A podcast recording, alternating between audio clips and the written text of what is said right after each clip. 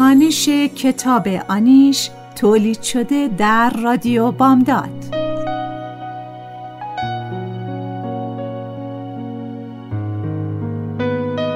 نویسنده فریبا منتظر ظهور.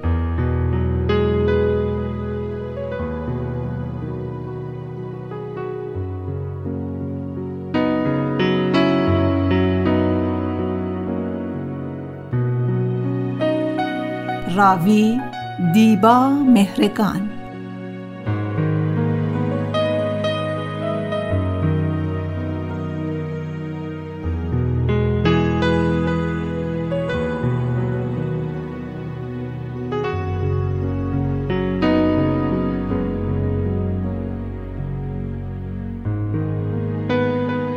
تهیه کننده نوشی حسینی.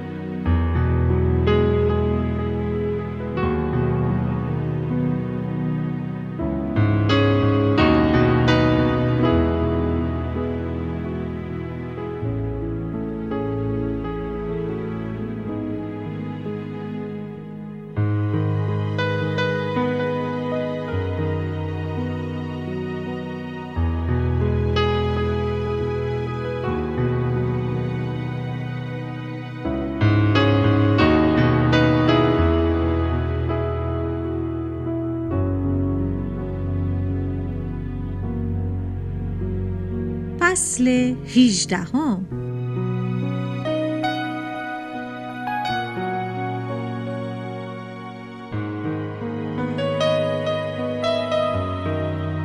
به در حیات محکم با دست میکوبند. اومدم اومدم. در را باز می‌کنم. خانم خان دکتر چی آنا دکتر. چی شده عزیزم؟ چی؟ آنا آنا. آنا چی شده ها؟ دستمو چرا می‌کشی عزیزم؟ عموم تو اتاق زندانیش کرده. عصبانیه. میگه می‌خوام این خونه رو بفروشم. باید بلنشین منو ندید. تو رو خدا کمک کنه خان دکتر. عمو آره آره عموم خان دکتر. حیاتشان سکوت مطلق است. می‌روم جلوتر. آیدا با ترس به اتاق اشاره می کند از پنجره توی اتاق را نگاه می کنم زن وحشت زده گوشه اتاق کس کرده و چسبیده به دیوار. مردی که از پشت سر به باغبان ها می ماند بالای سر زن ایستاده. زن چشمهای ترسیدش را دوخته به دست مرد که با کمربند دور کمرش بازی می کند قلبم تون تون می‌زند. نفسم بند آمده است. خشکم زده و چشمم روی دست و کمربند مانده است. مرد کمربند را از لای بندینک های شلوار بیرون می‌کشد. آیدا چوب محکمی را دستش گرفته و می‌گوید الان می‌زنه الان می‌کشه. یه کاری کنین. تو رو خدا خانم دکتر یه کاری کنین الان می‌کشه. چوب را از دستش می‌گیرم و در را باز می‌کنم. مرد بر میگردد داد می‌زنم ولش کن کسافت ولش کن! بازیگر شده هم بازیگر نقش اول یک فیلم واقعی.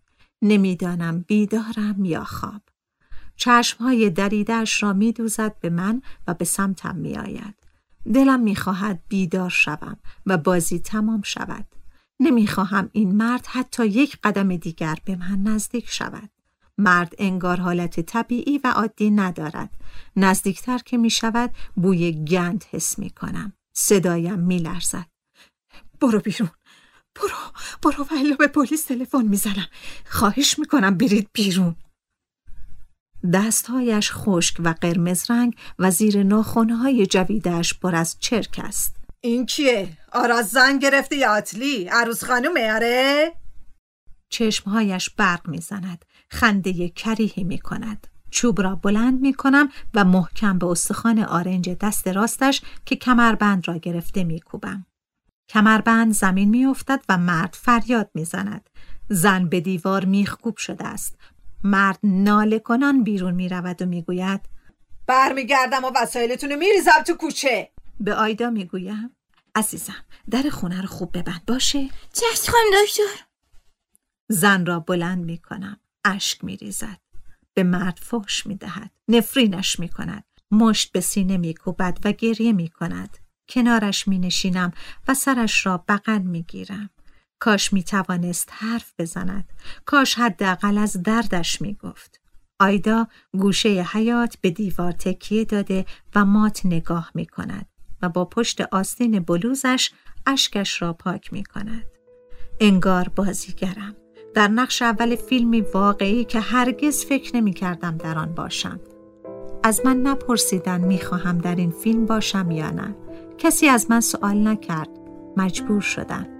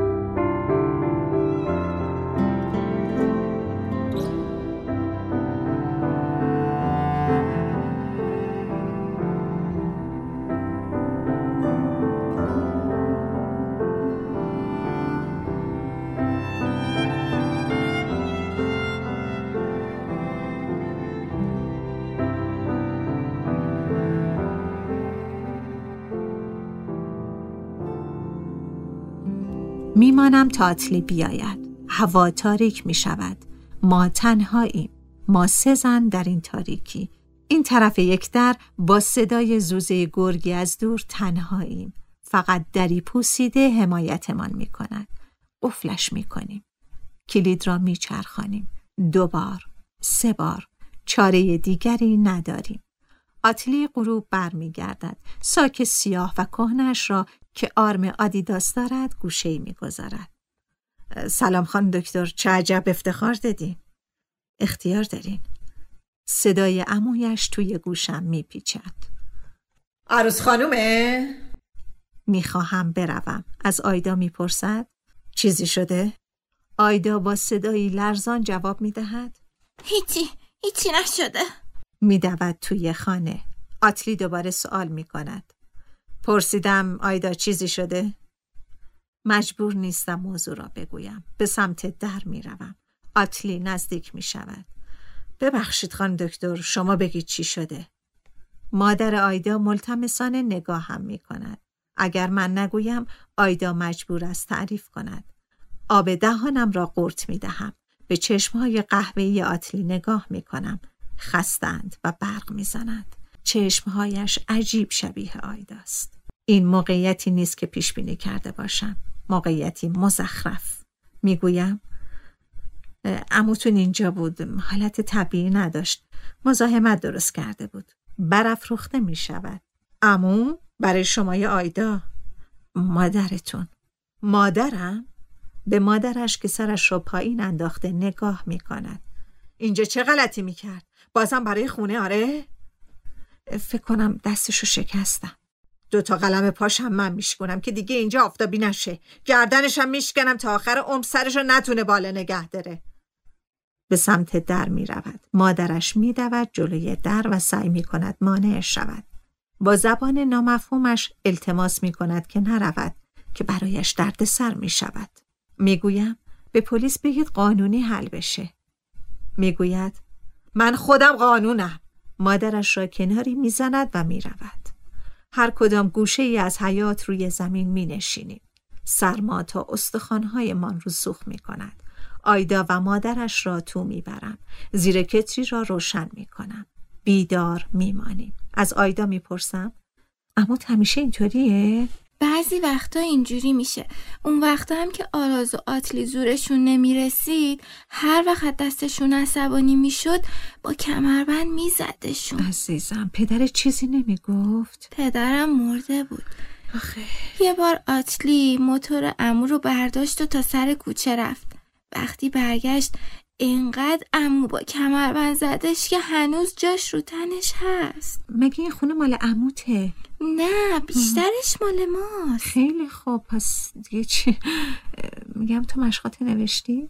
نوشتم خان دکتر پس برو بخواب عزیزم برو باشه آیدا سرش را روی بالش می‌گذارد و مادرش پتویی روش می‌کشد.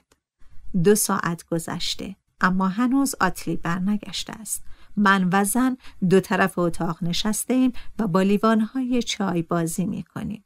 سکوت دردناکی است. بالاخره آتلی در را باز می کند و تو می آید. عرق روی پیشانیش نشسته و انگار در همین چند ساعت شکسته شده. چی شد؟ هیچی. معلوم نیست کدوم گوری رفته. نه تو خونش بود نه تو باغ. دست و صورتش را توی حیات می‌شوید و به اتاق برمیگردد. بوی عرق مردانه اتاق را پر می کند. خداحافظی می کنم و بیرون می روم. می روم توی اتاق و در را قفل می کنم. کلید را چند بار توی قفل می چرخانم. من اینجا چه می کنم؟ بین این همه خشونت چه می کنم؟ تنها در این شهر دور افتاده در تاریکی شب توی حیاتی که صدای زوزه گرگ می آید چه می کنم؟ باور نمی کنم که چند ساعت قبل دستی را شکسته باشم. اگر امویش برگردد، اگر همین برها باشد، صدای زوزه گرگ امان نمی دهد.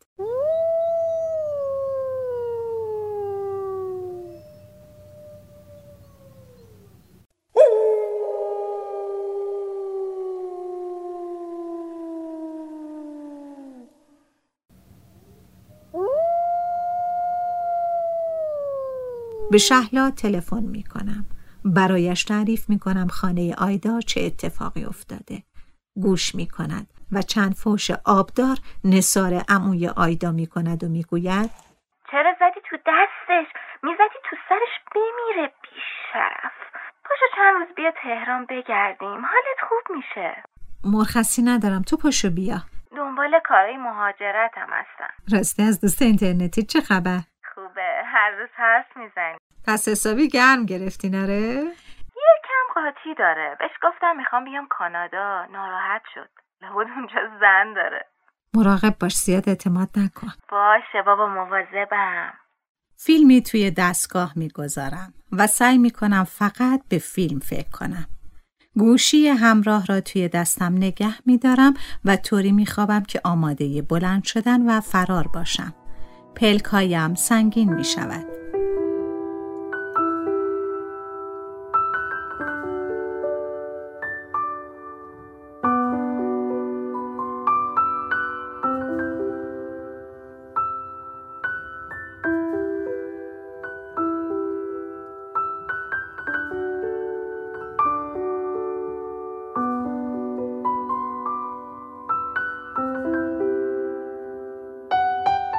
مادر آیدا به لباسهای توی تش چنگ می‌زند. شستن لباسها تمام نمی شود و او همینطور چنگ می‌زند. مردی با کمربند دور کمرش بازی می کند. کمربند را بیرون می کشد. زن پشت به مرد نشسته و فقط چنگ می زند. مرد کمربند را بلند می کند. با چوب توی سرش می زنم. خون از سرش فواره می زند.